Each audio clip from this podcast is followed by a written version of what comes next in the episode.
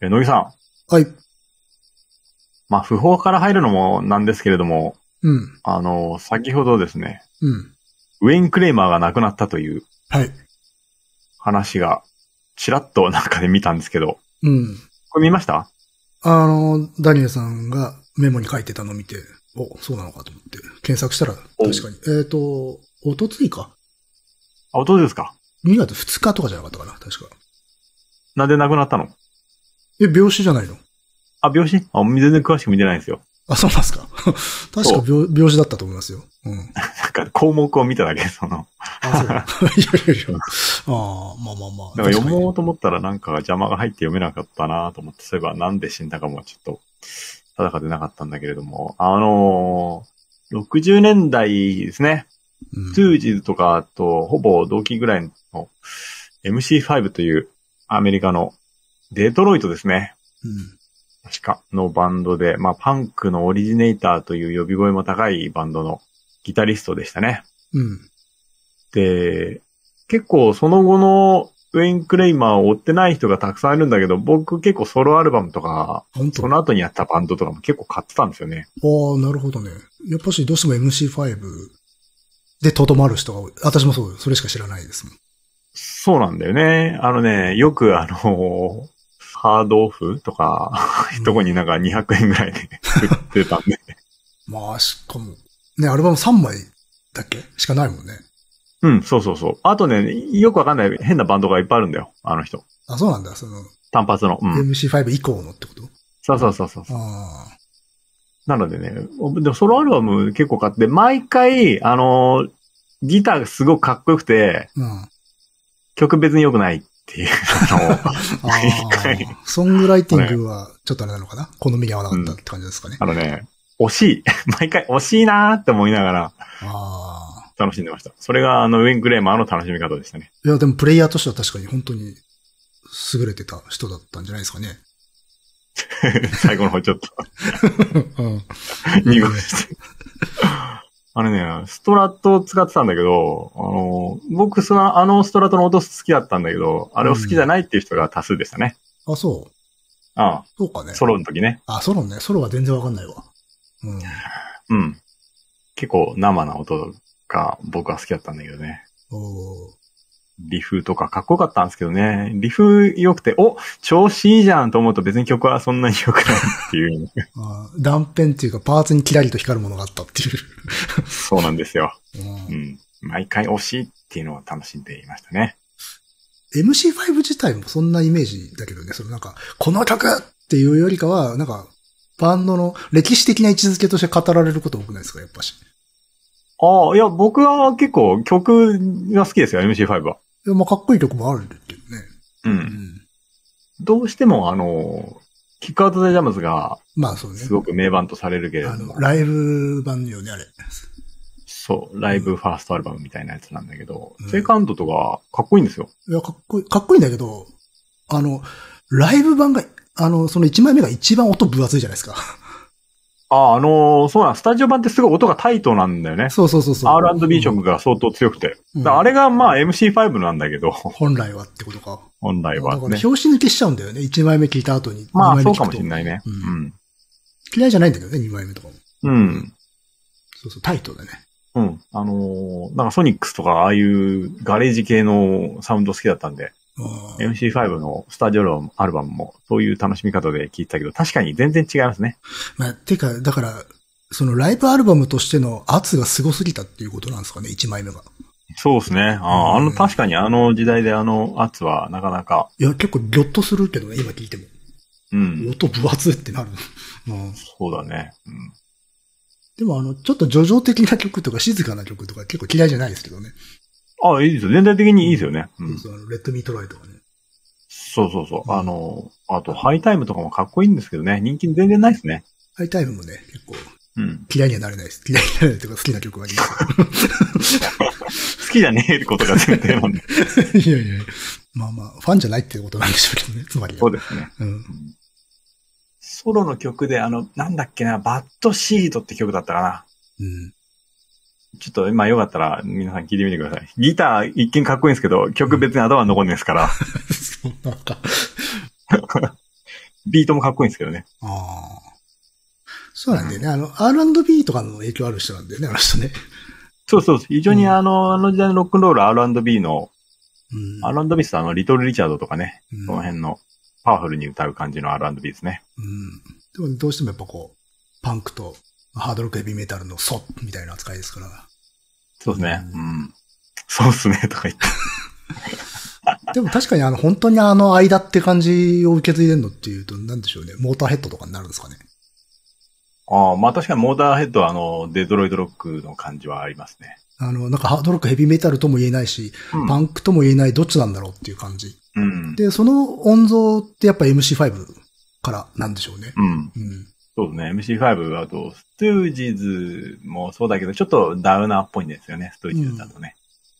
そう、あの MC5 普通になんか、まあ、リフっていうかやっぱギター全面に出てるし、ううん。その、後のパンクに比べれば。うん。そうですね。でも、まあ、その後ね、あのー例えばこう、イギーポップみたいなアイコンになり得なかったんですよね。そうね。なんかキャラ立ちはそんなしてなかったのかな。そうそうそう。うん。まあ、ギタリストは、あのーもう一人のね、フレッド・ソニック・スミスさんの方が、もしかしたら評価高いのかもしれないですあね。ーリズムの方が。うん、ソニックス・ランデブーズ・バンドっていう、うん。あの、めちゃくちゃかっこいいガレージバンドをその後やって、その後、あれ、パーティー・スミスと結婚しましたね、確かね。あ、そうだっけか。なので、僕は個人的にはね、サウンドはかなり好き。ストゥージーズよりサウンドは好きかなと思いますね。ああ。サウンドは好きだけど、曲まで含めて全部好きかというとそうでもないみたいな感じ。 MC5 は好きです。ああ、なるほど。そうかそううか。んソロは。でウィン・クレイマー。も、ウィン・クレイマーは好きなん です。あだけど、 ギター別に曲好きかって言われると別にそんな、ああ。ああ。パッとしない感じですね。バンドとしては、あの、ウェン・クレマン、それよりも、フレッド・ソニック・スミスの、ソニックス・ランデブーズ・バンドの方が曲とかはもう好きですね。なるほど。だけど、ギタリストとして、フレッド・ソニック・スミスさんとウェン・クレマンを並べるなら、ウェン・クレマンの方が好きなんですよ。複雑だから、 こう、モザイク状というか、 じゃあ結局 MC5 が続いてくれればよかったってことだ な。そうですね。うん。あの、僕はあの、ロブ・タイナーさんも大好きですし。ああ。でもまあ、あの、今聞くと本当びっくりしますよね。あ、すげえな、これ。まあ、そうかもしれないですね。う。うん。これだってな70年代前半とかでしょ、あれ。いや、もっと60年代後半ぐらいからですあ、まあ、で、その、本当にデビューっていうところまであ行くそとうでそうねね。うん。あ、そうか。あ、そうか。いファーストは69年か。今、見てみてるそうですそうううん。あ、じゃあすごいね。 本当に。うん。うん。かっこいいですね。まだちょっとヒッピーっぽい感じがちょっと残ってますね。うん。でも、ゴリゴリですよね、音はね。うん。うまあ、レイジー・アゲンスト・ザ・マシンみたいな感じですね。ん。あまあまあ。分厚いこうビートがうん。乗ってて、そこに割とふわっとしたうん。ボーカルが、うん乗あってあ。ますからね。まあ、レイジャーほら、あの、なんつうの、セッペリンの血が入ってたりとかするんで、うん。逆流した感じなんですかね、じゃあ逆に。MC5 代わり。ああ、なんかイメージとしては、ゼッペリンだけど、サウンドの感じは、俺は MCY のが近いとは思っておりますね。あまあ、カバーしてるのも大きいかもしれないけど、あの、だから、レイジが、キッカーズ・アイ・ジャムスをカバーした時に、割とそのまんまだったんですよ。ーあー、なるほどね。はいはいはい。あーで、そのまんまやってるけでども、うん。レイジの曲に聞こえるわけ です。あの、違和感がなかったってことね。そうそうそうそうそう。あーあーじゃあ、コスプレしてみたら、普段のユニフォームと同じだったっていう。あそうそうそう、そういう感じですね。あーうん ななので、あ、そういえ。ば、そそうだ、このサウンドは MC5 だと思って。ああ、まあ、逆に言うと、だから MC5 のサウンドが本当にそのまま残り続けたってことなんですかね。いろんなバンドに。うん。あと、最初からオルタナだったってことで、だから。うん。うん。うん。まだ80年代を飛ばして90年代に響いたって感じじゃないですかね。ああ、それはあるかもね。 80年代どうしてもね、ちょっと、もうちょっと、硬いハードロックのイメージが。うん。うん。それゆえに長続きもしなかったのかしらね。まあ、あの、そうですね。あの時期のあの、ガレージ系のバンドは割と短命でしたね。ああ。相当浮いたんじゃねえかなと思ってるけど、どう、どうなんでしょうね、当時。聞いた、聞いてた人は。なんか、ギャングの集団みたいな感じだったって言ってたかな。えー怖かっ。たらしいですね、やっぱ。あ、そうなんだ。うん。音バカでかかったっていうもんね。うん。ああ、なるほど。結構いい年だったのかな70はとうに過ぎてるでしょうから。うんあ、75歳ですって。 75。あ、うん75か。あ、ソロアルバム持ってないのあるな。2002年のは持ってないですね。他は持ってますわ。 2000年代もずっとやってたあれだ。そうそうそう。うん。そうそう。ハードスタッフっていうアルバムのバッドシードだね。 始まった時、おー、かっこいいと思うんだけどね。うん。うん。なんか続かないっていう。そうそうそま、まあそういうバンド結構いますよね。あの、なう。んか、まあまあ、そうだね。うん。なんか好きなんだけど、うん。それ以上入っていけないっていうか、ファンにはならないっていう。うん。まあ確かにね。私、ストゥージスとかそうだもんな。パッと聞いて、お、かかっけえなって思うんだけど、ファンにはなってないですわね。うん。うん。まあ結構ね、あの、ダウナーな感じがね、ダメだっていう人は多いね、ストゥージーズに関してはね。ああ。まあ、あとこう、なんですかね。キャッチー、キャッチーさが違うっていうかさ、求めてる。うん。うん。覚えらんねんだよ、曲が。そうそう、あの、割とその90年代のグランジっぽい、あ ーグランジのあ外なるような、あの、例えばブラックラック、中期以降のブラックラックとか、ーうん。そのあたりのに影響が強いんじゃないですかね。なるほど。っていう感じがしますね。みんなで合唱できる系じゃないってことですね。違いますね。うん。キャッチーじゃないですね。うん。メロディー的にはね。なるほど、なるほど。まあね。うん。ちょっとこれで振り返ってみたいですね、じゃよかったら、まあ、バッドシード聞いてみてくだあ。さい。い。あ、そうね、ソロは確かに全然私知らないんで、うんはい聞いてみますわ。いやかっこいいですけどね。うん。うん。かっこいいけど曲はそんなに好きにならないっていう。ギターかっこいい。すげえ。あーあえー、ということでね。じゃあ一応始めるか。ー。はい。じゃあ始めましょう。えーカエサルの休日です。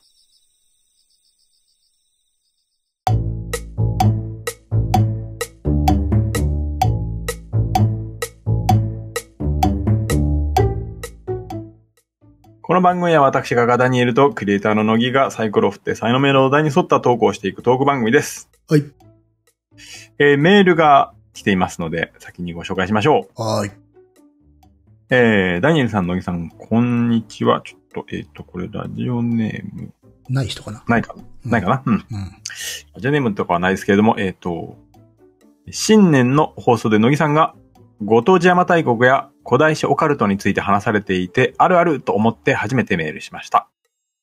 日本の古代をやってると、とんでも説や願望ありきの主張に遭遇し、フラストレーションが溜まることが多いです。先日は、週末に弥生遺跡に行って楽しかった、という友人に話してたら、その場にいただけのネトウヨっぽい高齢者に、卑弥呼はいないんだよ、と詰め寄られました。おう以前、聖徳太子はいないも流行ったので、またかよという感じです。中国に調校した女王は日本すごい願望と合わないようです。SNS で行ってきた古墳の写真を上げていると宇宙人が古代の天文学すごいな。ピラミッドやナスカの地上絵の陳設を、えー古墳にスライドさせたもの、有名なデマな歴史の真実をご教授しようとする方がまあ多いです。えー、弥生や古墳の面白さってそこじゃないんですけどね。稲作や漁労、えー風俗文化から古墳の地域色や、副葬品から見える被葬者の性質、弥生後期のだんだん巨大化する銅鐸が突然退場してからの銅鏡とか、鉄や馬も面白いです。郷土史系の方がしばしば自分の故郷を邪馬台国にしちゃうので、北九州と奈良以外に候補地エントリーがやたら多いのは、弥生界隈では笑い話ですが、近畿から九州に不妊地が変わった研究者や学芸員さんは、表向き北九州説を支持しておかないと地元の人とうまくいかないらしいという笑えない話もあり、私も以前吉野ヶ里遺跡に行った時、機嫌よく話しかけてくれていた園内バスの運転手さんに、関西から来たと言った瞬間、口調が変わり、北九州説をまくし立てられたことがあり、さもありなんという感じです。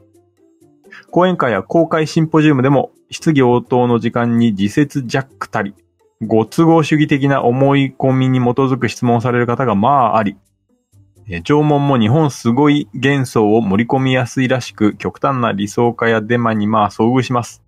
えーそんな弥生古墳時代ですが、人骨や利用植物の DNA 分析の分野で面白い研究が多く、歯を調べることで人や馬が育った地域がわかるようになり、人の移動や地域間交流の分析もすごく進んでいるので、ぜひによろしくお願いいたします。カエサルの休日でそのうち弥生古墳時代のお話が聞けるのを楽しみにしています。八木さんが弥生の研究者のベーシックな話が知りたいとおっしゃっていましたが、大型弥生遺跡のある自治体の公開シンポジウム、博物館や資料館の弥生展示に合わせて開催される講演会が時間や足代はかかりますが、大体無料で、えー最前線研究者さんの見解や近年発見の出土品の資料やデータをゲットできるのでお得です。ツイッターで、えー博物館や研究者さん、歴史情報発信赤をフォローしておくと、それらのオンライン公開情報をキャッチできます。YouTube や Zoom で事前にメールや Google フォームで応募が必要なものが多いです。ということで、 後半は情報をいろいろとうん。載せてくれましたね。ありがとうございます。そうですはね。い。前回の邪馬台国に関してですね。やっぱし怖いってことですね。 あの、現場は。現場では大変なことになっているようですね、こちらは。 うん。そうね。いや、それ嫌だな、その、いきなり、卑弥呼はいないよって言ってくるんでしょ。 怖いわ。怖いね。すげえいなや。あの時代の兆候すら脳って、それちょっときついだろうって思うけどな。うん。そう。いやうんいるんだよね、やっぱね、そういうのねい。やー強いんじゃないかな。古代、まあ、専門でね、やられている方や好きな人からすると申し訳ないけど、やっぱめんどくさいの古代史と、あの、近現代史じゃないですか。ああ、近現代大師もそう。そう近なんだ現代史はまあ、まあどう、どうしてもほら、直接昭和史とかになってくるとさ、まあ、面倒なことになるんじゃないですか。うん。直接的にね。でも古代史だと、それはまたそこから反転した意味でめんどくさいことって多分あるんでしょうから。うんい。わゆるフェルキッシュな人たちがいるでしょうから。ほう。まあ、つっても、あれだね、海外との関係について、あの、論じなきゃいけない分野ってのは大体めんどくさくなるんですけどね。うん。私はほら、前原稿の話した時もそうだったじゃないですか。原稿ってちょっとめんどくせえよっていうことはうん。軽く喋ったけど。うん。いや、まあ、そう言ったら全部面倒にはなってくるとは思うんだけど、あ、だからそういうものがね、そういう関係、対外関係みたいなものが出てきちゃったら全部めんどくせえんだから、けどね。うんまあまあ、なるほどね。そうなんですね。私もこう、外側からパッと見て思ったことを喋っただけだけど、うん。やっぱこう、好きな人や研究されてる人もめんどくさいなと思うことは結構あると。うん。で、ちょっそういうとこですね驚いたのは、あの、研究者やガグレインさんがこう、九州に赴任すると九州説を、 北九州説を支持しないといけないみたいなのはちょっと驚きましたね。まあ、地元のあれが強いんでしょうな。まあ、じゃあもしかしたらちょっと本当のこと言っていないってことあんのかね。う。うんん。じゃあ、研究者の履歴を調べないといけないからね。やだな、それ。それあれでしょ、こう身元を洗うみたいな感じでしょ。 そうそうそそれもう完全あれですよね。イデオロギー対立ですよね。う。 そうですね。ああ、まあ、でも確か、でもあれだからね、その、奈良でね、研究している、いうね、学者さんで、でも、機内説を否定してる人とかもいますからね。おううんなかなか気骨ある人なのかもしれないですけど。うん。いや、わかんないです。その人も、うん、身元を洗ってみると、実は、九州から差し向けられた。 うんそうそうそうそうそう。から来てるかもしれないから。マジか。だって、かし、な奈良の県立の研究所とかに属してる人だけどね。いや、まあ、身元を洗わないとわかんないです。うんそうか。なるほどな。まずは生まれからね、調べないとダメです。なるほどな。まあでもあの、なんだ、シンポジウムとかって、ちょいちょいあの YouTube とかに上がってたりはするんですよ。はい。そういうのは見てたりするけどね。う。うんん。その、地元で開かれているシンポジウムあで、あその、地元のあの、研究者の人がこう、講演をするっていうのは結構あって、YouTube とかで。うんそういうものは見てますね。僕も美術関係のは行きますよ、結構。本当うん。よくやってるから。そういうのって動画とか上がってないですかね上がってるやつもあるけど、上がってないね、あんまりね。そうか。やっぱああいうのバンバン上げてほしいですね。うん。うん。結構公演とかはね、見るんですよ。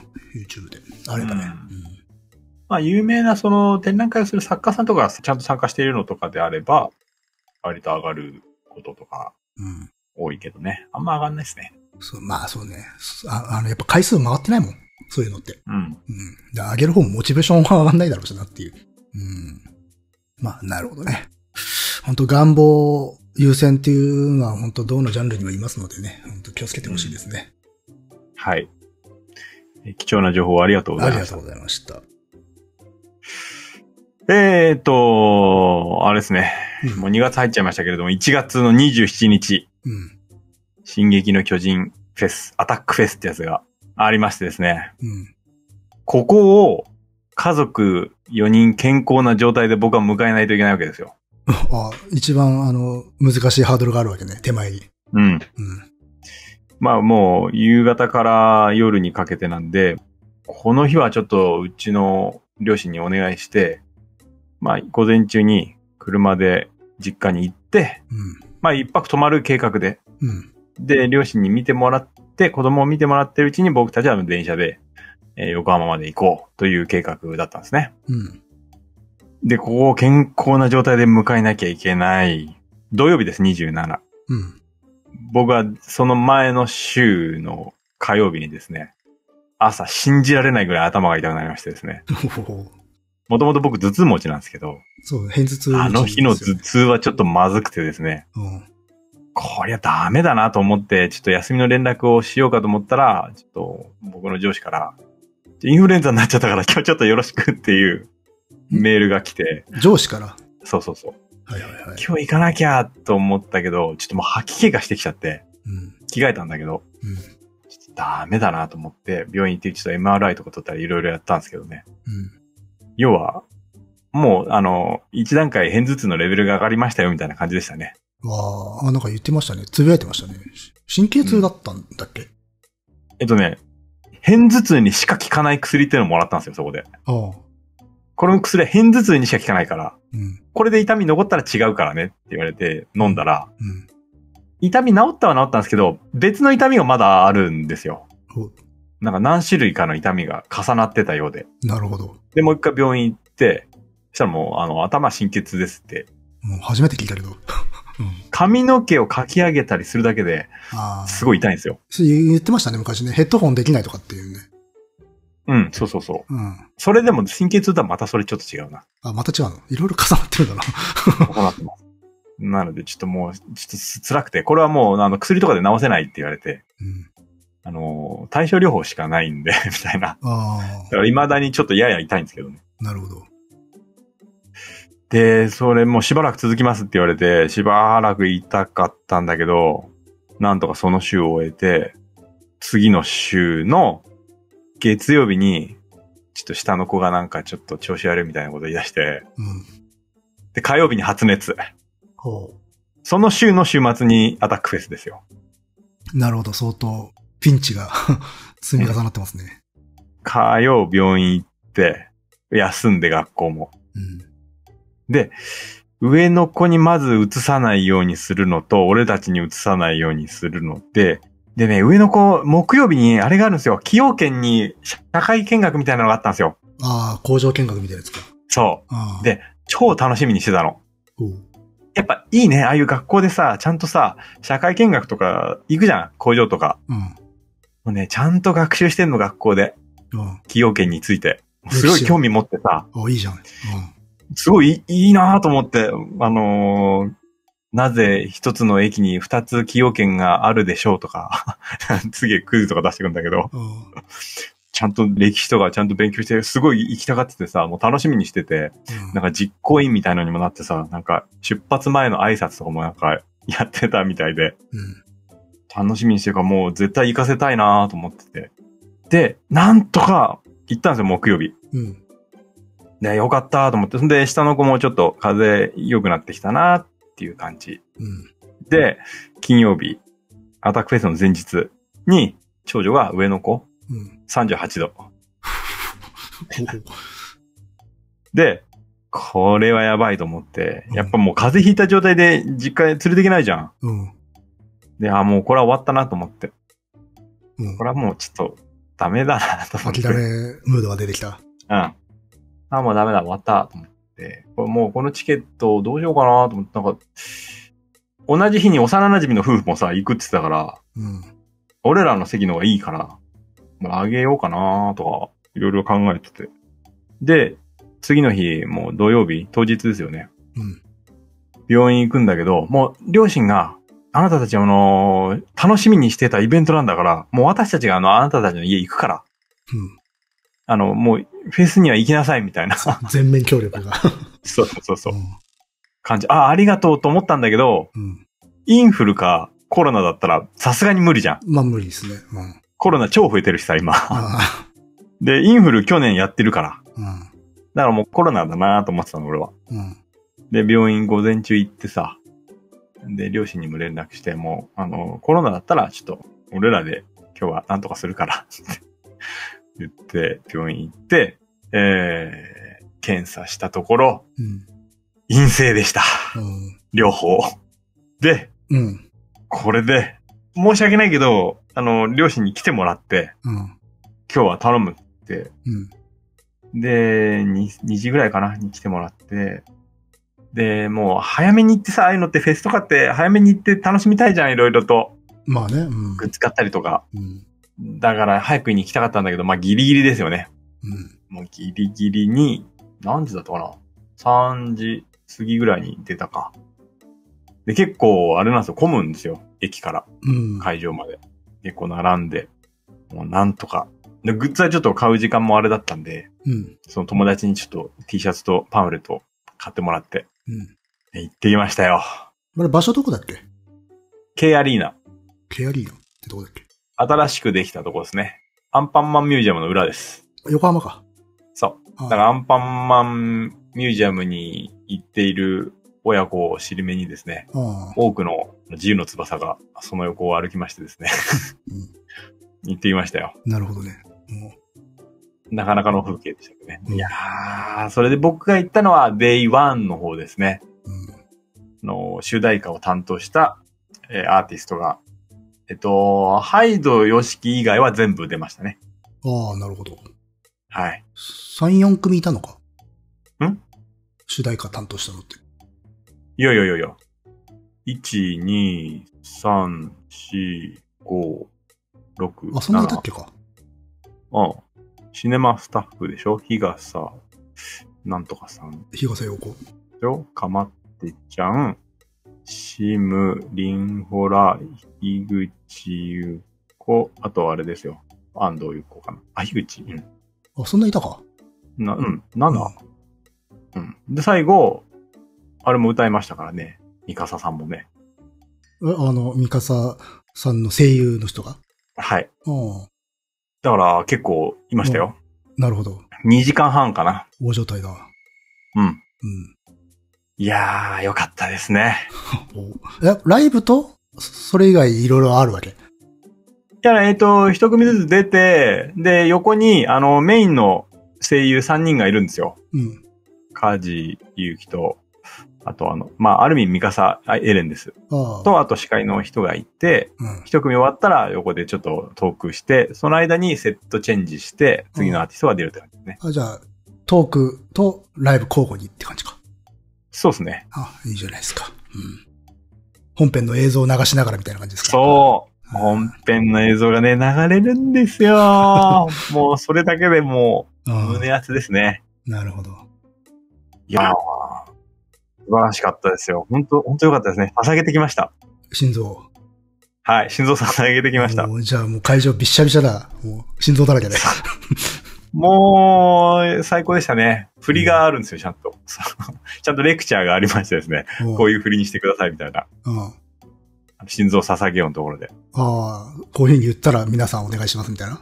そうそうそうそうう。ん。リンホナの人はなかなか面白い人ですね。うん。あの人がトークする時間を省けばもう一曲ぐらいできたんじゃないかと思うんだけど。ああ、MC 長い問題ね。そうそうそう。 あ面白いけどいいけどね。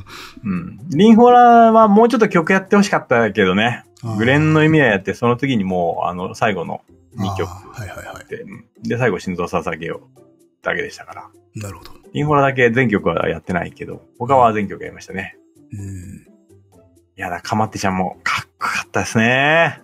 若松ちゃんも出てきた、本人、本人たち。出てきましたよ。ああ。なるほど。なかなかあれはライブの盛り上がり方が難しそうな曲ではあったよね。かっこいいけど。ああ、いや、でもやっぱ盛り上げるのうまいですね。ああ、そっか。ああう、ん。やっぱ、こう、客を先導するのがうまいなぁと思いましたね。ああ、ななんだっけ曲。僕たちの戦争だっけ夕暮れの鳥と僕たちの、えー、そう、僕の戦争。僕の戦争か。うん。うん。なるほどね。いやー、よかったです。こう、幾多の苦難を乗り越え、は本編と同じぐらいね、サイドミッションが立て続けに起こった中、 い。いやー、本当ですよ。いやー、行ってきましたね。で、席はですね、アリーナの前から20列目でした。あじゃあいいとこじゃん、結構。だからいいとこでしたよ。ほんうと。いやー、いい席で。うん。おかげさまでもう無事見られることができましてですね。うん最高でした。す。もう、心残りはないと。あもうやっと、なんか、あの、終わりましたね。友人が。じ 人生が終わった。でも、あの、次の日、次の日にも行きたかったですねうん。声優の方。ああ、そっか。どっちが声優主体になななるのか。そう。声優主体の方な、まあ、直接本編に関わる方だしな。。そう。だけど、ライナーの声優とかはね、ちょっと今、なんか、その日なんかクウェートで なんかやってるらしく、イベントをええクウェートで。そうそうそう。いなかったらしいんですけど。うんでもね、4時間以上やったらしいですよ、そっちは。えー、すごいね。まあ、キャラクターも多いしね。うん、う。なんそう。るほど。いや、よかったじゃん。もう、余生って言ってたもんね。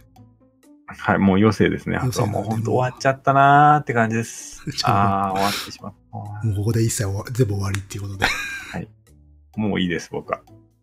なるほど。ということで、乃木くんもなんと見たらしく、全部。見ましたよ。すげえ果てしない道でしたよ。あそう。うん。まあ、年末ぐらいから見てたんですよね。ああ、年末ぐらい。じゃあ結構ハイペースで見ましたね。うんほぼ毎日見てたんじゃないかな。多分。おお。うまあ、普通ですよね。ん。 いやいや、わかんないけど、その感覚。 うん、いや、でも、 面白かった。さっきさっき言ったんだけど、面白かったんだが、結構波は激しかったんですよ、私は。らしいですよ。うん。結構ね、あの、だれたっていうか、テンション下がったところとかもあって、持ち直してほうほをうほう繰り返してて。で、最後の最後に、まあ、ピークうん。持っていけたんで、結果としてはまあ、面白かった。見てよかったなっていう感じでした。おーうん。よかったです。ですね。まあ、やっぱし、あの、あ、これ、ネタバレしていいんですかあ、どうぞ。じゃあ、皆さん、ここからちょっとネタバレしていきます。ネタバレします。まあ、やっぱし、多分これ、こういう人多多いのではないかなと思ったけど、やっぱマーレーンでだいぶテンション変わってしまって、そうですね。そっから持ち直すのにちょっと時間かかった。おお、うん。そう、あのー、マーレ編が始まって、あのー、辞めたって人とか、うん。かなり多いですね。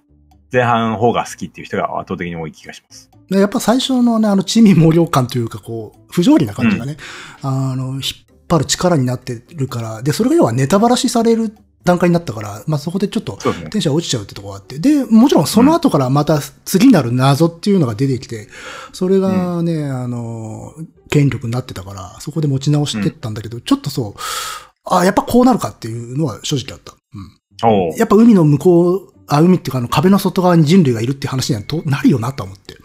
う。うんん。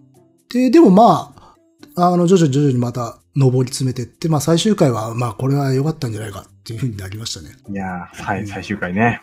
そう。で、あとあれかな、その、この番組でね、私が喋ってたようなネタっていうのが実は関わってるよみたいなことを、ちらっと前ダニエルさんが言ってて、うん。で、それはもう見てたら、あ、本当にその通りでしたねっていう。そうですね。うん。てか、むしろここまでストレートに、あの、テーマに取り込んでくるんだなと思って驚きましたね。うんう。んまあまあまあね、あの、反猶大主義とかね、あの、ホロコーストの、っていうものがも、もろにテーマとして取り込んでいたっていう。はいもろにそうなんですよ。うんそうそう。なのでまあ、そういう観点からも思うことはいろいろあったし。うん。うん。そうそうそう。で、まあそういうテーマにスライドしていったこともまた、もしかしたら多くの人にとってちょっと違和感になったかもしれないけれども、でも、ああいう畳み方したので、そのテーマっていうのは本当に最初からあったんだなっていうのはよくわかりまうした。うん。ん。そうですね。だから最初、どこまで考えていたのかっていうのがわかんないですね。多分す、ああいうテーマを描こうっていうのが最初からあったんじゃないかな。だからこそ最初、んあの、回れへん手前までがフェイントになり得たんじゃないいや、あの、細かいところです。細かい伏線とか。そもちろん、あの、大きいテーマとして、あれを描こうとして、ある程度決まってたと思うんだけど、うん細かい伏線がさ、あー最初の方に散りばめられているわけですあよあり。ましたね。うん。あれ、どっから、回収してるんだから、それはもちろんあったんじゃない、すごいよね。うまん。あ、あとはもしくは、後で、あ、あれ使えるなっていうのもあったんでうん、しそょうういけうのどもあったかもしれないですね。うん。で、まあもちろん連載漫画だから、途中途中でちょっと尺膨らませる必要があって、いろいろなサイドミッション入れてったっていうのはあるでしょうけど、当初想定しなかった。うん。ね。まあ、それもあるのかもしれないけど。うん。そうね。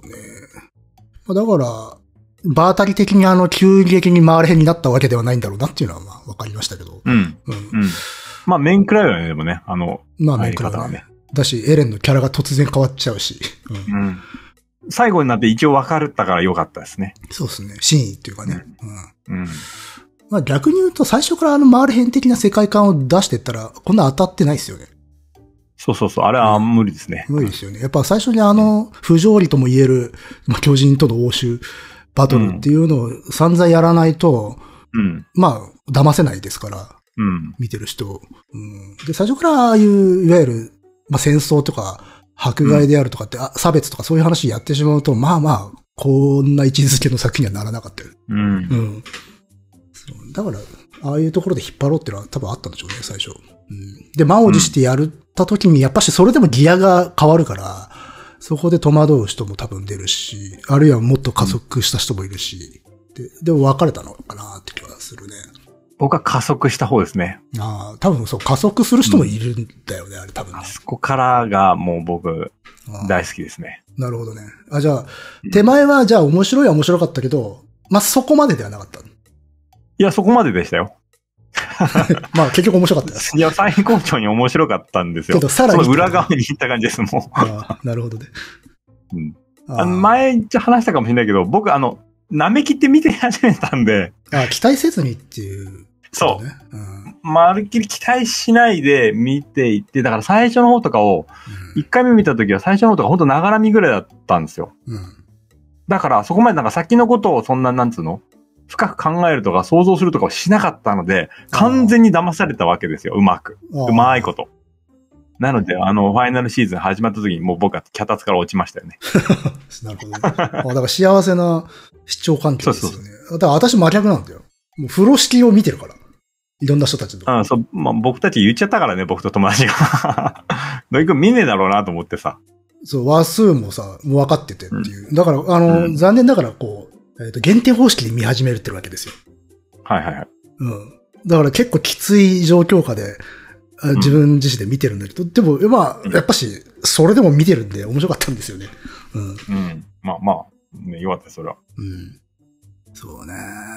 ただまあやっぱし、なんだろうな、これはね、進撃に限らないんだけど、ああいう大いなる謎で引っ張っていく作品の宿命なんだけど、私どうしてもネタバラシされ、あの、ネタバラシになってくると、テンションもう下がっちゃうんだよね。あ、そうなんだ。そうええこれはね、ジレンマで、謎を知りたいから見たいわけじゃん。うん。だから見続ける。でも謎が分かっちゃったら、うん。そっからもうテンション上がらないんですよ。まあ、分かっちゃうからな。うんけど、この謎は明かされませんって言って、最初からさ、言われてる状態だったら見ようとは思わないじゃん。っまあ、そうですね。ってういうね、そういう矛盾っていうものを払い見ながら見ているので、ん。うんで、進撃はもう明らかに最初の謎で引っ張られてってるから、結構最初から割と悲観的な感じになってたんですよ。うん。で、周りへんになってくると、なるほどそういうことかと。あれは兵器、うんある種の兵器だったんだっていうことになって、そうですね。う。うんん、来て、かなり下がったのテンション。あ、そこれどうしようかな、さっき見ようかなとか思ったんだけど、そしたらまあ、そこからいわゆるもうちょっと現実的な生々しいテーマっていうのがまあ出てきて、で、それに代わる新たな謎っていうのも提示されたんで、そこでもう一回フックアップされたってう。。いううん感じなので、いや、やっぱうまいですね。 連載としてうまいよね。本当ああ、そうっすか。謎が一個なくなりゃ次また替えが来るからね。まあ、そうですね。うん。っていうところで。まあ、完全に明かされないものもあるからね。あ想像にお任せするところがもね、それもね最終的にももちねろんある。。うん。そうね。それはあの、一番真のところでそういう、最後まで明かされない謎ってのを用意しといて、その周りにね、いろいろなこう、うん、そうそうそう。うん一番のね、根本的なものは、まあ、今わかるけど、完全にストーリーの中では明かされないものがあるからね。うんまあ、だからこう、あれだね、その周り編までに人気漫画、超人気作になっていないと、あれは許されないですよね、あのテーマやるって多分、商業として。うん。うんていうか、あれを始めた、どこ、どこあれマガジン別、な、別冊マガジン。あれ、すごいなと思ったね。ああれを、あそこまでちゃんとね、うん。描かせたというのはね。まんまだもんね。だって、あの、パラディと、あれね、うんマダガスカルだもんね、あれ。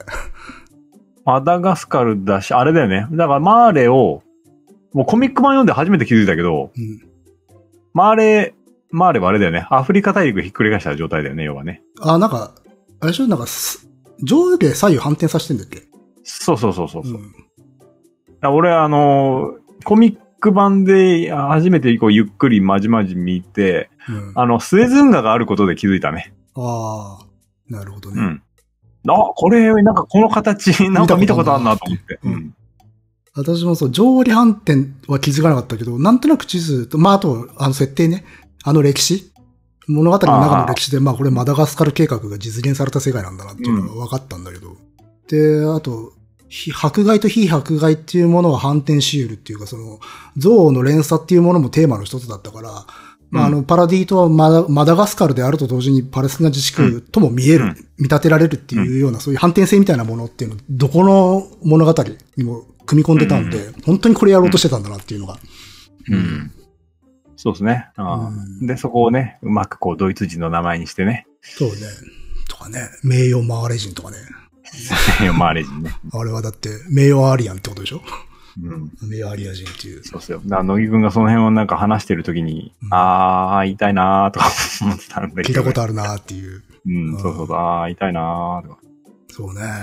サイバー家とか、話したいなーみたいな。あーまあね、その、ちょっと特殊な地位を築いているユダヤ人みたいな話してたじそゃ、うんね。そうそう。うんうん。まあその2000年にもわたるその歴史の的な問題とか、とかね、信仰とかっていう話にもなってたしね、ちゃんと。うんまあだから分からせる気満々って書いてるわけで、うん、それはまあ非常に勇気だよねっていう。で、まあ欧米でも当たってるしね、そうですね。う。うんん、向こうの人なんかはもう分かりすぎるほど分かるわけじゃないですか、そういうのとか。う。うんん。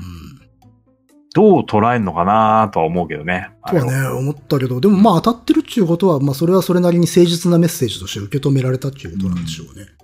う。うんんそうね。だから、正直だからその前半は面白かったんだけど、ある種、なんつうの、悲劇のインフレっていうか、葛藤のインフレとか、あの、苦しみをん過剰に描いてんなっていうとこはちょっと思ったんですよ。うんううんんまあ、もちろん、あの、人の生き死にっていうか、闘争なんで、残酷な運命をごまかさずに描くという気迫として、最初は受け止めるんだけど、途中からちょっとやりすぎじゃないかなと思ってたの。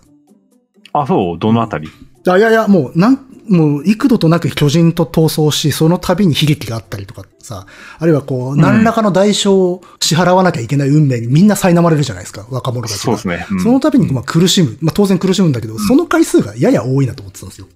あ、そううん。それで、な、な、ここまでやるかなとか思ってたんだけど、それっていうのは、まあ、後半のテーマっていうものを仕込むためには必要なことだったんだなと、後で納得すまるあ、みたい一な個感一じでした。個一応回収されるからね。あの、しあの襲撃の時、この襲撃の時はこうっていうのがね。そうそうそうそう。で、うんまあ、一人一人のキャラに、要は、当てがわれた過酷な運命というものが、実は、うん後半の大いなるテーマ、憎悪の連鎖に対する一つの、まあ、振りではあったということだから、うんそこで納得はしたわけで、だからね、後から納得することが非常に多くて、いや、そうなんだよ。うん。見てる途中は結構ね、ストレスになることが多いの。ちゃんと回収されていくんですよ。それが一つ一つ。うん。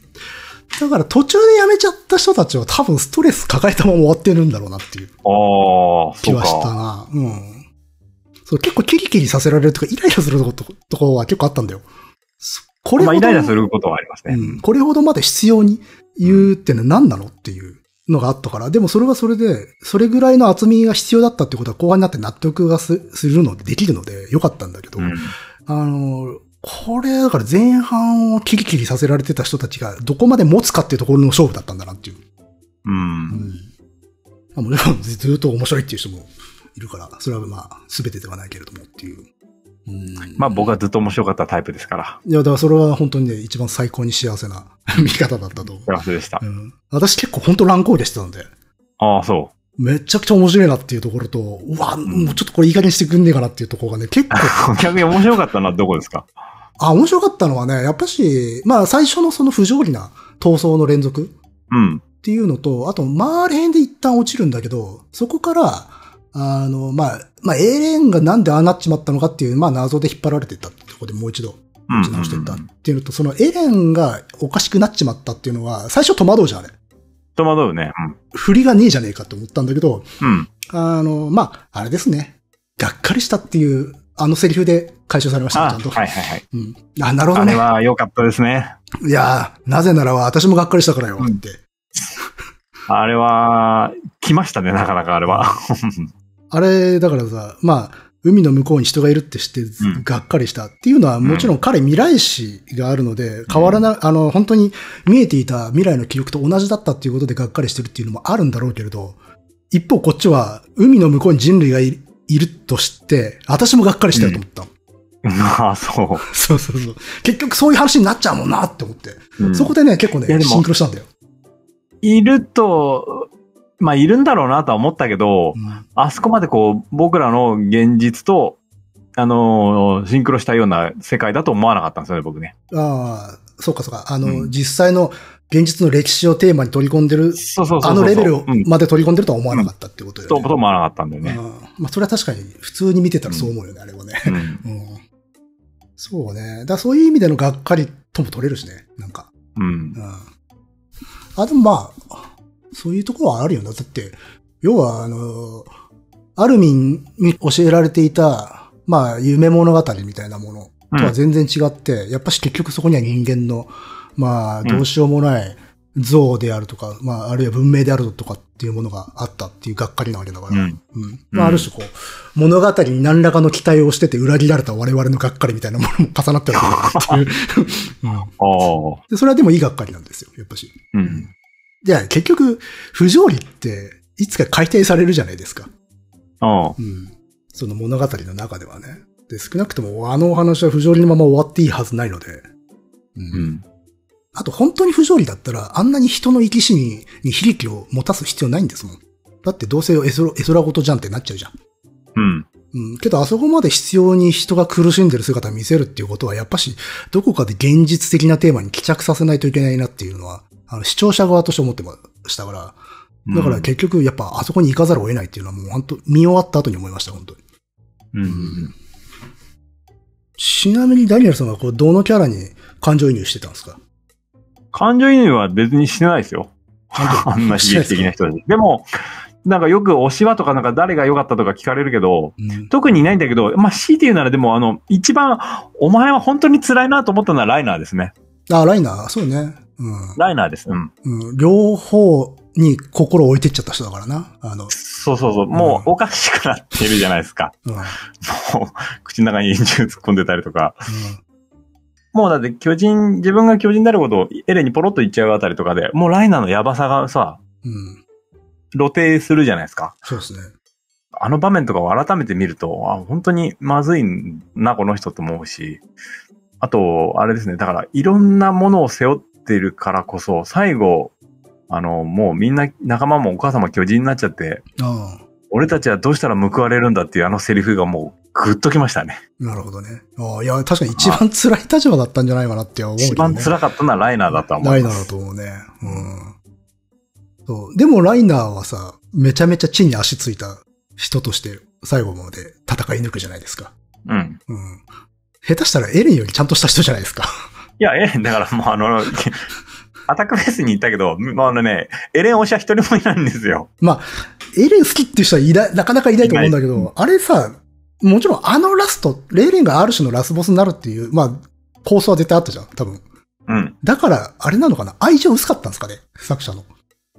うん。あエレンは最初から活躍してないですよね、最後までね。あの、一回もないんですよ。機能し、あんまりしてないし、役にも立ってないし、なんならちょっとイラつく言動ばっかだったしで。イラつく言動ばっかで、毎回、毎回みんなでエレンを助けに行くじゃないそうですそうか。そう。お前何回捕まってんだっていう。うんそうそうそう。ずーっとそれを何回も何回も繰り返してるんで。で、ある種、この物語の一番、なんつうの、ケツを見た時にさ、ミカサがエレンに愛想つかす、大いなる物語、恋物語でもあるわけじゃないですか。愛想つかしてるわけじゃないけど、ある種卒業する、エレンを卒いやう業んすそうそうるそたうめの物語だったっていう。うん。最後だから愛で解決するっていうのが、もう本当にグッときましたね。あもう好きだからお別れよって話じゃんあれ。愛ゆえに、あれじゃないですか。もう、ユミルが見てるわけじゃないですか。お前どうすんだって。 そうまあ、ね、あれそもそも2000年前から愛の話だったんだしね、あれ。そうそうそう。あれずっと愛の話だった。愛の話だった。そういうね、まとめ方私結構ね、嫌いじゃないんですよ。だから、だからこそあのラストシーンはもう本当に最高でしたね。で、ミカサも、よく考えればミカサもよくわかんないんですよ、位置位置づけは。あまあ、まあね。あれは最初から。ただ強い以外に特にないんですよ。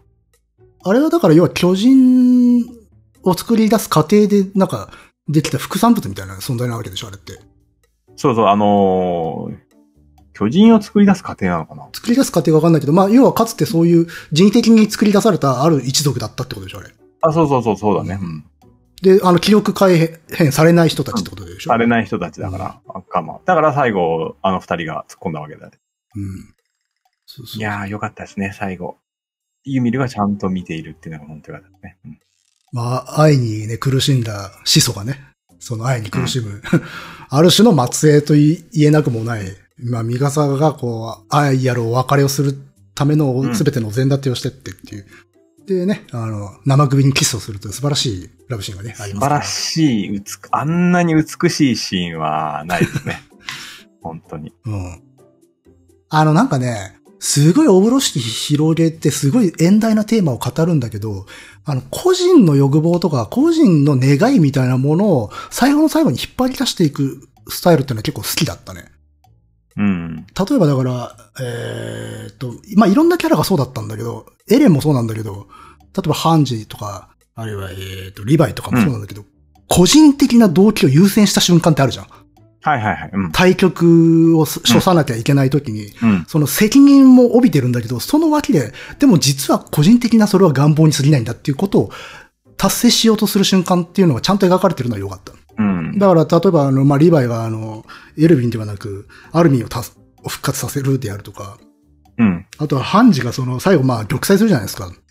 うん。あまあ、明明らかにあれ、犠牲的精神とか責任感ゆえにあの行動に出てるんだけど、けど言葉では私は最後に格好つけたいんだって言うんうんうっんて、で、やっぱし巨人って素晴らしいっていう、あくまで個人の言葉しか残さずに死んだってとこが美しいんですよ。う。うんん。あそこで最後まで大義を口にしてたら、あの、ハンジとか薄っぺらになってたと思う。はいはい。うんで、そういう大事なところで個人の願いっていうものを優先する、え優先っていうか、そういうものを描くっていうスタイルが良かったんで、後半持ち直したんですよ、私は。うん。うん。それは、最初の方にレヴァイが言ってるんですよね。ああ、はいはいはい。うん、エレおン前が決めろみたいなこと言ってるしね。そうそううん。選べ。うん、そう。リヴァイって意外と我々が期待、期待っていうか、あ、お前こういうやつでしょっていうのを裏切るようなこと言うじゃん。俺は実はよく喋るんだぜ、みたいな。うん。とか、だからこいつ実は、あの、大義とか、あるいは任務のために全てを犠牲にするような男なんだろうって思わせといて、実はでも、決めるべき時は自分で決めろとか、お前のしたいようにしろって言ったりするっていう。だそういう伏線最初からあるので、多う分、ん。あの、個人の願いっていうものは最初からテーマとしてあったんでしょうね。あったです特にエルヴィンのところではそう思いましたね。そうね、あそこ明確にあの、だってあれってさ、責任論とか対局だけでは決められない局面なんだよ。はっきり言ってもわかんないじゃん、あれ。どっち復活させた方がいいのかなんて。う。うんん。で、一応まあ若い方に希望を託すみたいな感じなのかなとかって見てたけど、あ、まあでもあれか、エルヴィンと仲がいいからエルヴィンを解放してやりたいってことなんだろうなとも思うし。ううんん。で、友達ってだけじゃんと思って。あ、いや、あの、エルヴィンの最後の計画の時、最後の作戦うん。の時に思った、俺は。最後の作戦。要はエルヴィンは、うん。自分が見たかっただけなわけですよね。ああ、はいはい。うん自分が力にたどり着きたかっただけ。そうね。あの、そう。あそう、あいつも願望があんだよね、個人の。そうあいつ、あいつの願望で、 うんあの、すごいいっぱい犠牲を出すじゃないですか、あの人のそ作うそうだから戦、は。実はみんなどこかで自己中っていう話なんだよね。そうそうそうそう。う。うんん。それをケニーも最後言ってましたね。うん。死ぬ間際に。すげえ、だって初期の方でさ、あの、エレンがまあ、調査兵団に入りたいって言った時に、親父がさ、まあ、人の探求心なんて止められないよって言ってたんだけど、うん探求心って本当自己中心的な願望の一つだから、あれも。うん。うん。だからまあまあ、かなり初期から実は、打たれてるんですよね、あの、くさびとしてね。 あの、そテーマっう、ていうのはかなり打たれてる、最初から。で、みんなカルマみたいなのを抱えているんですよね。うんそれぞれが。で、でもまあその中で比較的、やっぱしハンジとリヴァイはそういうものをあまり表には出さずに持ってはいるんだけど、でもそれを最後の最後で発露するっていうのが良かったかなと。ただもちろんだからといって責任を完全に放棄せずに、自分で帯びたまま、うん。それを発露させるっていうところに大人を感じましたね。 特にハンジはね。そうね。うん。ハンジは、ハンジも囚われてたからね、あの順番だっていうの言葉にずっと。そうそうそう。けど一応立場的にあの人ゆ、あの、まあ、表だって優先させたことはなくて、ただ秘めながら。うんうん。まあ、途中であのね、リヴァイと一緒に逃げようとはしたけど、ただ、ああいう状況だったらそうなってもおかしくないだろうっていう、う。うんん、感じもしたんで、あとそう、ハンジがね、死ぬとか良かったですね。本当 あれは、もう最高でしたよね。あそこ何回も見ましたね。なるほど。私はね、前編通じて一番ね、感動したのは、ハンジが死ぬところとリヴァイが飴配ってるところなんですよ。ああ、リヴァイのね。 うん。なんならリヴァイがね、飴配ってるところ一番泣きそうになったよ。あそうですか。うん。そうそう。いや、あそこまで我慢したやつだからな、つって。うん。で、そのまんざらじゃない顔してたってのが良かったですね。うん。そうそう。あの、役目終えた男の顔みたいな感じだったじゃないですうか。ん。そう。まさかあの、あの時のピエロが伏線になっているとは思わなかったよってね。いうね。そうそう そうそう。あの、子供に間違えられてっていうね。そうそうそうそう。うん。で、最後にね、飴渡す時のリヴァイはもう子供よりも背丈が小さく小さくなっちゃったっていう。うん ああ、良かったんじゃないですかね。うん。まあ、で、結果、最後まで感情移入できなかったのはやっぱエレンですね。そうですね。まあ、突き放すような感じになってますからね。うんうん構造としてね。 そうそう。あの、理屈としてはわわかるんだけど、どううんあの動機はね。うん。うん。ただ、それにしてもってのはありましたね。 まあ、それで、そらそうですね。うんですかね。まあ、しかし、本当にあの、設定は随分とね、複雑になっちゃいましたね。途中からね。うん結構、あ、こいつ誰だっけってなっちゃったからね。そう。うん何回かこう、設定をちゃんと思い返さないと、なんでこんなしなきゃいけないんだっけみたいなことが結構ありましたね。うん、そうなんですよ。あの、ユミルの名を与えられてたユミルいるじゃん。あはい。あいつとかど、あれ、あいつどうなったんだっけとか思っちゃって。 そういや取り込まれてたあんだれよねもうまい、うまいフェイン、フェイントですよね、あれね。うん。まあなかなかキャラクターはちょっとね、こいつ誰だっけっての多かったんだけど、うんだんだんだんだん修練されてったからよかったけどね。うん。うん。あとあれかなその、どそうは言っても悪役って必要になってくるじゃないですか。うん。うん。で、エレンが大悪役になっちゃってるんだけど、その手前で小悪役として、あいつなんつったっけエレン派の 頭目みたいなやつ。フロックフロックか。あいつがちょっと小悪党感っていうのが出てきてて、やっぱこういうやつって必要になっちゃうんだなっていうんで、そこはちょっとね、うん引っかかってたんだけど、最後の最後にいい死に方させてたんでよかったなと思いました。まあ、そうですね。うん。まあ、そこ選定にくっついてるのは無理だろうとは思うんだけ どね。で、まあ、こい、まあ、こいつはこいつで、強度のこと思ってたんだなっていう死に方したから、まあ、よかったそうですそうよそううん。うんちゃんとね。みんなあったんですよ、そういうのが。あの、そういうとこは丁寧よね。ちゃんと全員拾おうとはしてたよね。そううんうん。どうしても濃淡が生まれちゃうから、おろそかにななるキャラって出てくるんだけど、まあどうにかそういうところも回収してったっていうところは確かにありますね。うん。ですかね。まあで、その中でね、一番なんかナチュラルに成長して、ナチュラルになんか大人になってたジャンっていうのがよよかっジャたンでですね。すね、やっぱ。ういや、んでもジャンは最初から頭良かったですよ、割と。あだからもちろん素養というか、ちゃんとした人間だってことは最初から分かったんだけど、なんつうかな、他の人たちよりも成長の仕方が自然だった気がするんだよね。おーなんか。なんか俺、ジャンの言ってることを、うん今、シーズン1から見てみると、うん。ちゃんと言うじゃないですか。ちゃんと。なんか嫌な言い方をするけど、みんなが思ってるようなことあのをーちゃんと言,、うそ言うってる役割を、になってるので、変なことは言ってない。そうそうそうそう、変なことは一切言ってないんですそようね。そううん。ちゃんとみんなが言いにくいだろうなっていうことを、心の中に思ってても、うんこれは言いにくいっていうことをちゃんと言葉に出すから、ちょっと嫌なやつに思えちゃうんだけど、でも言ってることは真っ当なんで、非常に。まあね、だって、エレンに対するディスはもう、後半になってくると、我々視聴者も思ってますから。そうそうえ、何お前勝手な理屈で勝手にせ、なんかで、独走してるんだって思ってますから。うん。だから、人間らしいとこも後半もちろんね、うんいろんな葛藤があるけど、やっぱジャンは最後までかっこよかったんで、ジャンは非常に人気ですね。じゃあ良かったですね。うん。うん。なんか、これはまあ、個人的な感想なんだけど、ジャンが一番、あの、キャラ造形うまくいってたんじゃないかなって気はするんですよね。なんかう。ん。他の人たち、やっぱしどこかで、ちょっと強引に、あの、引き上げたところとかもあるんだけど、ジャンってなかった気がするんですよ、それ。ああ。うん、そのひ物語としてね、その、うんひ一人の人生を描く物語としては、うん、まあ、距離感が良かったのかもしれないけどね、主人公との。あの、仲がいいわけではないっていう。うん。うん。まあ、よく考えれば最初からいいやつでした。じゃあ。ああまあ、それはね、そう、振り返ると、いいやつだったんだけどねっていう。やると最初から最後までいいやつでした。うん。で、あの、後半行けば行くほど、ミカサが厄介になるっていうね。そうね、ミカサが厄介に。ミカサがあの、木の停止に陥っていくっていう。ただまあ、それも、ああいう物語だから必然かなとは思ったけど。うん。まあ、要は、永遠がなか、いないとね、あの、支柱がなくなっちゃう人だっていう、っな、なんもできなくなっちゃうんでね。ていう。うん。七町人間になってしまうんで。うん。だから、ミカサがエレンから卒業する物語であったというのが、まあ、自分の一番の感想でしたかね。うんうん。でもまあ、確かに、でもミカサは一番謎が多かったかな。うん。未だに。あの、最後エンディングさ、うん。うん。あ、それはさすがにジブリすぎるだろうと思わなかった。映画を見て。エンディングえ、あの、エンディング。カモメが、いや、じゃあ、あの、あの、あれあれ。木のところで、エレンが埋まってる木うん。の後ろで、こう、文明ができてて。あー。あ、てかさ、そもそもさ、ナウシカの影響でかいよね、あれ。多分。ああ、まあ、そう、それはそう思うんだけど、うん。あの、エンディング と、もうなんかさ、あの、最後に出てくるさ、うんあの、新たな家が、あー、はいはい。黒 い、黒いやつね。うん。かなりジブリだなと思いましたね。ああ、まあね、確かに。最後はあの、ビルが出来上がってこう、飛行機突っ込んで戦争になるじゃないですか。うん。あそこはなんか完全こう、オンユアマークを思い出しましたね。ああ、ある、あるかもね、それは。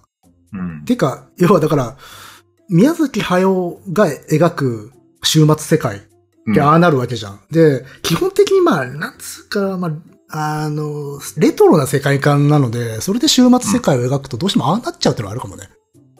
ああ、あれしか、 あれ以外に提示されてないのか。これまで。だってほら、これまで描かれてきた文明がさ、あの産業革命よりちょっと手前ぐらいだったじゃないですか。うん、うんうん。それで一気にあの超終末世界になるとどうしてもああいう風になっちゃうのかなっていう気はうんするけど、うん。まあでも、私はでも見ててやっぱナウシカの色はすごい感じたので、うん。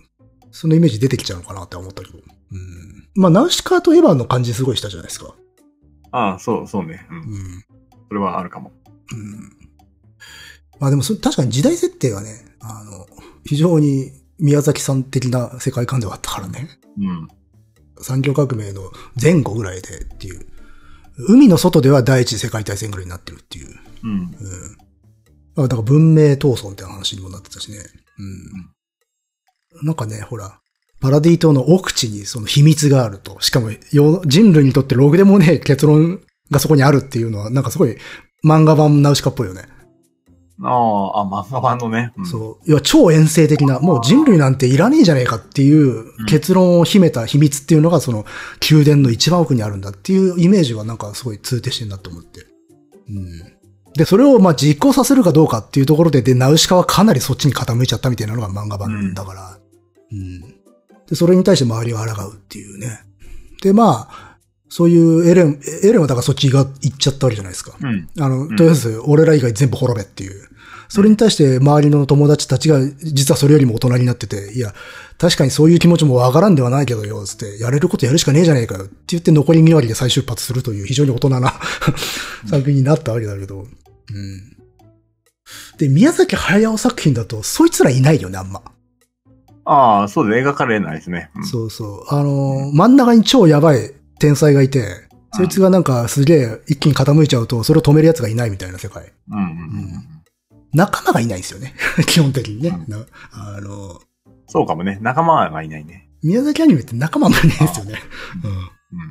で一一応出てくるけど、あれってさ、仲間っていうのはさ、主人公をちゃんと静止する者たちじゃないですか。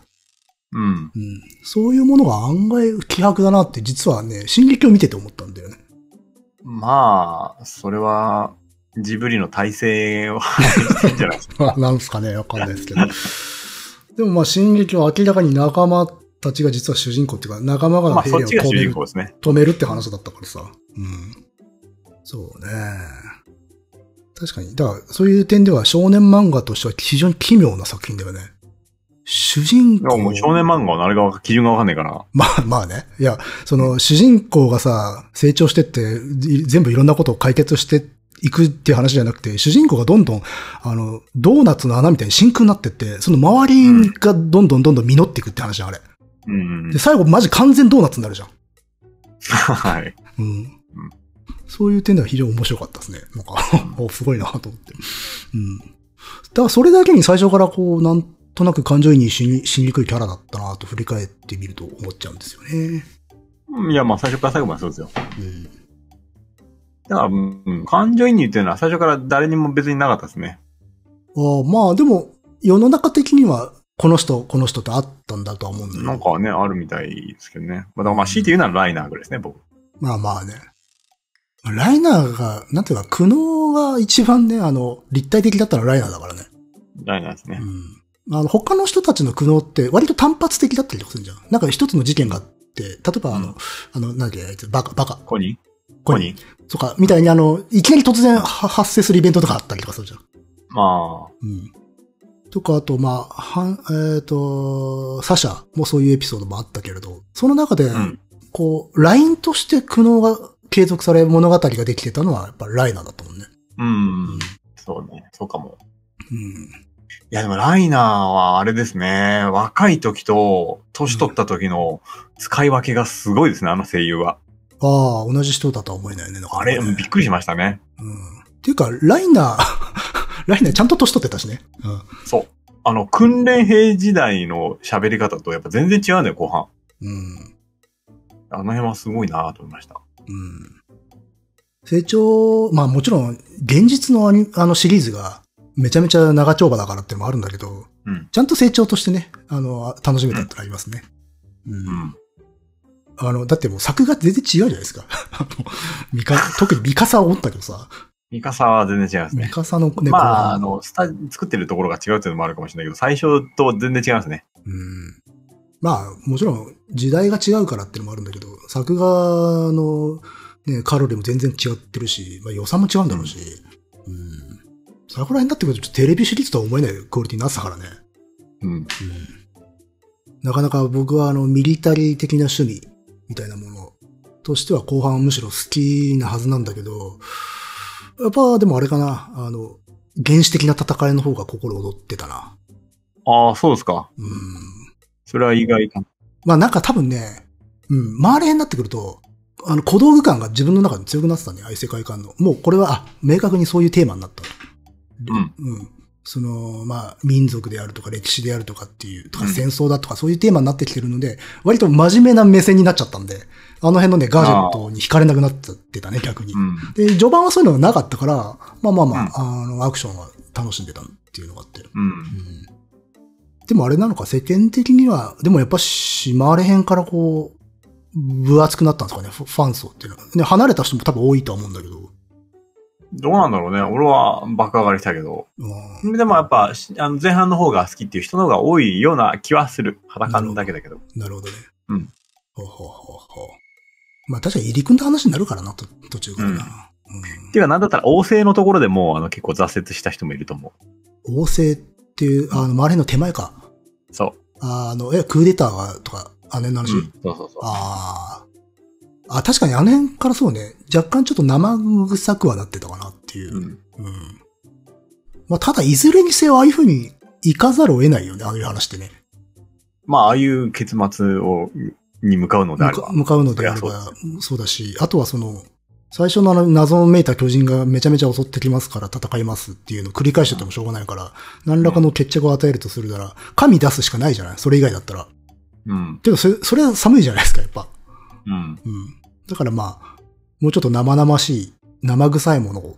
まあ、もちろんその中に神様的なものも出てくるけど、うん。まあ、ある種神話ね。歴史における神話みたいな話になってくるけど。うんん。まあでも、すごい、あれを書くってのはすごい勇気だなと思いましたね、本当いや、だってあれを、20そこそこで、 うん。作ったんだからすごいわな。うん。書き始めたんだからね。まあ、でも逆にあれか若くないともできないですかね、あれあれは。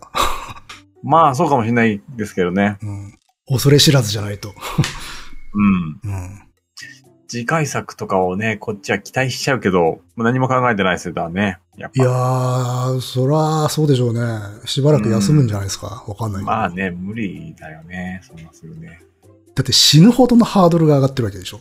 うん、死ぬ方が上がってるよ。で、くね、クソヒット出した後にめちゃめちゃダサくっていうのは普通にありますからね。あるあるなのうで。うんん。難しいね。ここまでいろんなところまで派生しちゃうとね、そうそうグそうッ。ズやら、うん何やら、自分の知らないところでいろんなことが進んでいるわけじゃないですか、もうん。で、売れる数も小説なんかの日じゃないからさ。う。まあ、だから代表作一作って漫画家はザラにいるわけじゃないですか。うん。うん。うん、どんなに。そうなりそうな気もしますよね。大作家でも。うん、あるいは、あの、逆にね、こち亀のように終わらない仕組みを作って、もう、相当長くやるっていうのもあるし、うん。うん。ワンピースとか終わるんですか、あれ。いや、知らないですね。ねうあれもなんかすごい長い、えらい長くて。ん。うん。すごい肩の力抜いたものを書くとかがいいんですかね、ああいうのなとは。うん、わかんないですね。うん。大友克弘みたいなパターンもあるじゃん。もう、そうなんで、それをどうもね。多分、多分もうねちょっえな、みたいに思わせちゃうってと。いううん、よぎっちゃうよね。やっぱ、うんあのパターンを。まあただ、大友克弘はそのアニメのアキラで打ち止まっちゃっただけで、漫画はね、名作いっぱいあるので、あそうですね。あれは、確かにその前段階で結構、ねもうキャリアを形成してる人だから。ううん。僕は結構持ってますから、あれは捨てずに持ってますね。ん。うん。っていう感じですかね。いや、面白かったっす。うん。それは良かったです。うん。そう2週目が見たくなるでしょ2週はちょっときついですね。数的にね。う。いやー、確かにね、2週目は見方変わるんで、そう。不満なところとかも変わってくるとは思うんだよね。あのね、2週目見ると意外に、あ、この人ちゃんとここでこういうこと言ってるとか、うん。こういう絵がここで提示されてるとかたくさんあるんですよ。うん。そうね。そういうの拾うために見るってのはありかもしれないですね。う。うんんうん。でもああいうなんかこう、まあ、結構こう描写がきついとか、ストーリー展開が重たいから耐えられないっていう感想もあるじゃないですか、ああいうのって。はい。ダニエルさんそういうのあるんですかこれ重たくて見れねえなっていう。いや、これの、このテーマに関しては大丈夫です。あーまあ、テーマによるって感じか。うテーマには、それはよると思います。ん。うん、多分、だから子供とかそういうのがあれになってると、無理だなっていうあのまはあ、それはね、ありますけど。でも結構子供死ぬじゃないですか、この話。しかも死にひどい死に方するじゃないですか。メインのテーマがそうじゃないので、あまあまあ、、それも含まれた、うん。あれですけど、あのーね、地ならし始まってから本気だったじゃないですか。うん、あの子供踏み潰されるところとか。うん、うん。ああいうのごまかさないぞっていう作品なので、描くべきなんでしょうけど。うん。あの、あ、でもね、一つね、引っかかってた。前半がそこ引っかかってたわけ。だからその、そういう後々のテーマっていうものがまだ出てない、わからない時だと、やっぱし、いたずらに残酷にしてないかっていうのはちょっとあったんですよ。おうおうで、それに対する、あの、登場人物とか当事者たちのその感情表現が、例えば、吐くっていう描写が結構あったのね。うん、僕あれ好きじゃないんですよ。おうおう、乱用されてるから。うん、うん。で、あ、これも吐き系かって自分の中で結構ね、最初ね、レッテル貼ってたんで。うん、うん。僕はあの漫画のね、ざんなんか残酷な目にあったとか、すごい過酷な運命に苛まれた人が、その重圧に耐えられなくなって吐くっていう描写は、あんまりね、やってほしくないんですよ。うん、簡単だから。うん、うん。っていうのがあったので、最初やっぱね、半信半疑でしたよ、やっぱ。 そあそうっすかこれ重くないんじゃないかって思ってたの。うん、うん。でもまあそんなことはなかったんですけどね。うん、なんか描写がお重かったら重いわけじゃないからねっていう。うん、要は書いてる人とか制作してる人間が、それをマジで重いと思ってるかどうかっていうことだから。う、うんで、そういうのがたまに透けて見えるものもあるわけですよ。うん、うん。なんか、そういうテーマだからすごく重たい描写してるんだけど、でもこれ本人思ってないでしょっていう。ね、ちょっとある。うん。っまあ、こう、そうしとけば重いていう、そうそう。記号的な、っシーンが描けるってい、ていうう、そうあそれでうすそうねそう。。まあ、テンプレ的なものとかね。うん、でもちゃんとあの、話がね、ギア入っていくとそういうのがなくなってってるから良かったですね。うん、うん。これ、感覚の問題なんで全然わかんないですけど。う、うんん。まあ、こっち側の体制もあるかもしれないけどね、もちろん。話がそういうふうになってってるから、自分もそういう小技みたいなところを気にならないっていうか、テーマをちゃんとこう、自分の体に取り込んで見てるから気にならなくなってったっていうのもあるんでしょうけどね。う。うんそうなんですよ。私はだからそ、その手の残虐描写とか、重い描写っていうのは好きじゃない。あの、うんいろんな作品で。うん。 要は、あれですよ。 作ってる人が、おすっげえ今自分嫌なもん書いてますわっていうのが伝わってくる方がいいですね。ああ、はいはい。うん。まあ、小手先になってなければいいってこと、感じですね。まあそうですね。うん。うん。まあまあ、小手先と思わせないってことね。べ別にいいんだよ、小手先でもっていう。うん。うん。そう、それが一番大事なことだからね。うん。うんまあまあ。なるほど。うん。という感じでいいかな。私はそのような感想でした。うん。いや、見てくれたので、まあ、僕も話しやすくはなってくるかなと思うんで、うん。もう、どんとこいですよ。うん、またちょっとまとめて話そうかなと思いますけれども。はい。はい。そう、なんか、見ないだろうなと思思ってたんで、見ないバージョンでいろいろとなんかこうまとめてたんですけど、それは必要なくなったんでよかったです。えそれクソ大変じゃない 逆に。うん、だからもうその資料はもう無駄になった。ああ、逆にもいや申し訳ないですけど。いや、いいんですよ。それを披露していただいても。いや、いいです。こんなね、うん大変すぎて、俺どう、どうやって何話そうかなと思ってたからな。一応なんかい、シリーズごとに行くかなとか。まあよかったです。それやる必要はなくなったんで。うん。はいはい。なるほど。なのでまあ、僕もようやくね、えー巨人をフェスで、うん、なんとかこう、成仏させることができましたんでね。よかったですよ。首を切り離したんですね。はい、もう、いや、首を切り離したんじゃない。心臓を捧げたんです。あそうなんですか。いや首切ったんじゃないですいねや、。違うな。捧げた心臓のありかを探しに行って見つけてきました。そうか。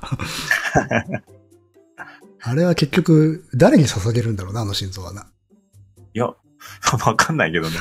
捧げた心臓のありかを見つけてきたんですよ、みんな。おーなるほど。結局あれは、あれじゃないですか。なんかこう、最初に出てきた時の意味と、後半で言ってる時の意味、こう変わるじゃないですか。心臓捧げを。まあもう変わってますね、それは。まあね最初はやっぱし普通に京都のためだったりとかするんでしょうが。そうだからまあ、あの、旧日本的な考え方ですよね。要あはだから言ってるやつによって意味違うんだよね、あれ。だかうん。ら最初のみんなが言ってるのは郷土のためだし、で、うん途中、あの、周り辺になってから民族主義うんの気持ちで言ってるやつと、あるいはもうちょっと大きなもの、人類であるとかっていうもののため、あるいは自分の信念とかうんのためとか仲間のためとかっていう、まあそうやって多様化していくっていう話だったんでしょうね。心臓の捧げる先がね。後半の方意味が変わってくるので、まあ、それぞれ違うんじゃないかな。だから、あんまり言いたくなかったですもんね、僕ね。え、何がこの言葉を。うん。ああ捧げちゃダメだろうなとか思ってたんで。まあね。 それはね。まあ、心臓支えげちゃダメですからね。基本は。でも、そうそうそう。でも、あの、リヴァイが言ってるシーンで、うん。これは別にいいんだ、言ってもいいかなと思ってましたね。まあ、あいつが言ってるし、捧げる先っていうのは多分、あれなんでしょうからね。もうちょっとこう、観念的な世界でしょうからね。うん。うん判事に言うじゃないですか。うん。そうそうそう。あのシーンは、まあ良かったですね。その時に、あ判事のために言ったんだなとは思ったんで。まあ、それはまあ、判事の、その、責任感と、まあ、使命感うんと。か、人生そのものに対する称賛として言ってるので。うん。うん。そうね。まあ、あれは戦友としての敬礼ですよね。そうそうそうそう。うん。だから、あれを聞いて、あ言えるようになったなと思いました、僕も。うん。あ、だからほら、戦争映画マナーですよね。あの、国家に対する敬礼、民族に対する敬礼、法務に対する敬礼とは別事件に戦友に対する敬礼があるっていう、そうそうそう。多分その類のものなんでしょうねっていう。うん。そういうのはね、割と素直にね、スッと感動できるじゃないですか。うん。だからエルヴィン的な意味ではあんまり言いたくなかったですもんね、僕ね。まあ、あのまあ、エルヴィンが言ってるよう な。あれはだってもうあの、あれですから、決死隊のね、うん。そうそうそうそう。お前ら祖国のために。に準じろっていうものなので、うん、ただそれを言わなきゃいけないという立場こそが辛いのであるという目線はまあありましたのでね。だからなんかこう、みんな、あの、フェスで言ってるのをこう見て、あれちょっと違う、最終的にこれ違うっていうところに行き着くんじゃないのかなと思ってたんですけど、まあ、最後まで見て、まあ、思いましたね。うん戦友のために言うっていうのもありなんだなと思思ったんで、言えるようになりました、僕は。思いますね、うんそうそうそうそう。うん。あの、大きな枠組みとは別次元に育まれる絆っていうものはね、そうそまうあ戦争映画マナーですから、あれは。うん。だから僕も、あの、捧げることができました。なるほど。最終的に。はい。はい。うん。みんな良かったと思います。うん。という感じですね。はい。いや、だからこれを超える作品にもう、だから出会いたくないなっていうのと、 なんかもうないんじゃないかなっていう気持ちと、 いろいろ複雑いなやいや気持ちですよ、僕は。まあ待ってらそのうちね、ありますよ、そういうのが。うん。でもなんかこう、この年にもなって、こう、これほど熱くなれるものがまだあったんだってことが単純に嬉しかった です。確かに。もう、うん常軌を逸してましたもんね。はい。いうん。やもう夫婦で、もう僕全力で僕あの、パートナーにプレゼンしましたから。ああ、あ、そうか、最初はまあ面い。白いよ、今これ組んでんだよぐらいにしか言ってなかったんですけど、うんだからファイナルシーズンが自分が突入した時ですよね。うん。これはもう行こうと思って。あー絶対、あ僕のパートナーも、まあ一応趣味とかも分かってるつもりなんで、う絶対行けると思って。んなるほどね。いやーいやだって私だって見ましたからね、結果。うんんそうですねこれは、だって、まあ要はこうね、子孫の呪いがすごい来てるわけで、来てたわけでずっと。これ見なきゃいけないだろうなっつって。 まああとはちょっと関わりのある話もお前はしてたんだぞっていうのもね、あの、きっかけになってますから。 うん。うん。そうそうそうそう。なので、良かったです。うん。話しやすくなりました。これであ。そうですね。うん。うんあの、歴史観を共有したっていうことですね。そうですね。あええりがとうございます。ええいえいえ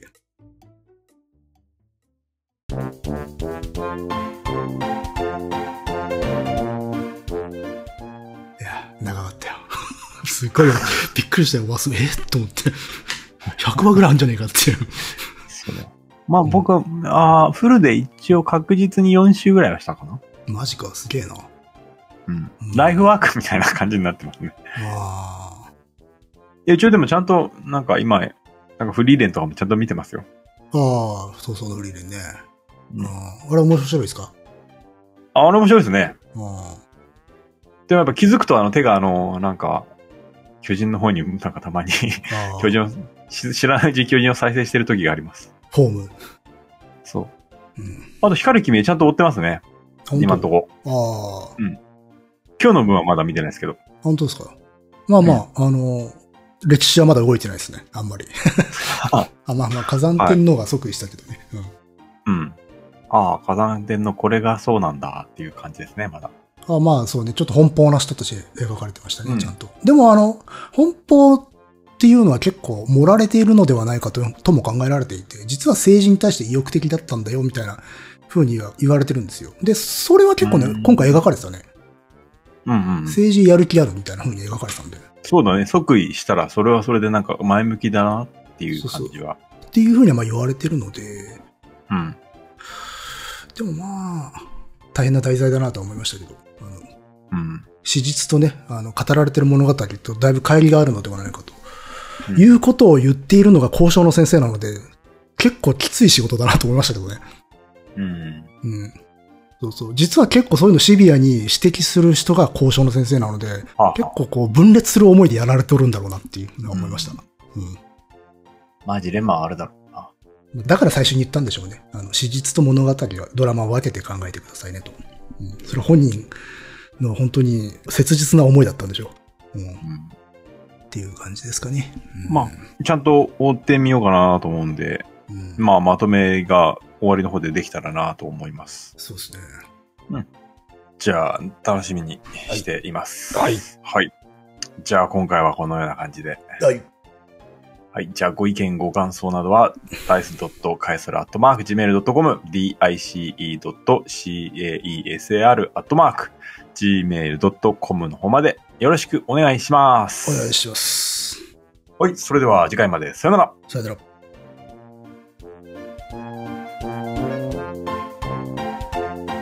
はい。心臓さん投げてきました。じゃあもう会場びっしゃびしゃだ。もう心臓だらけで。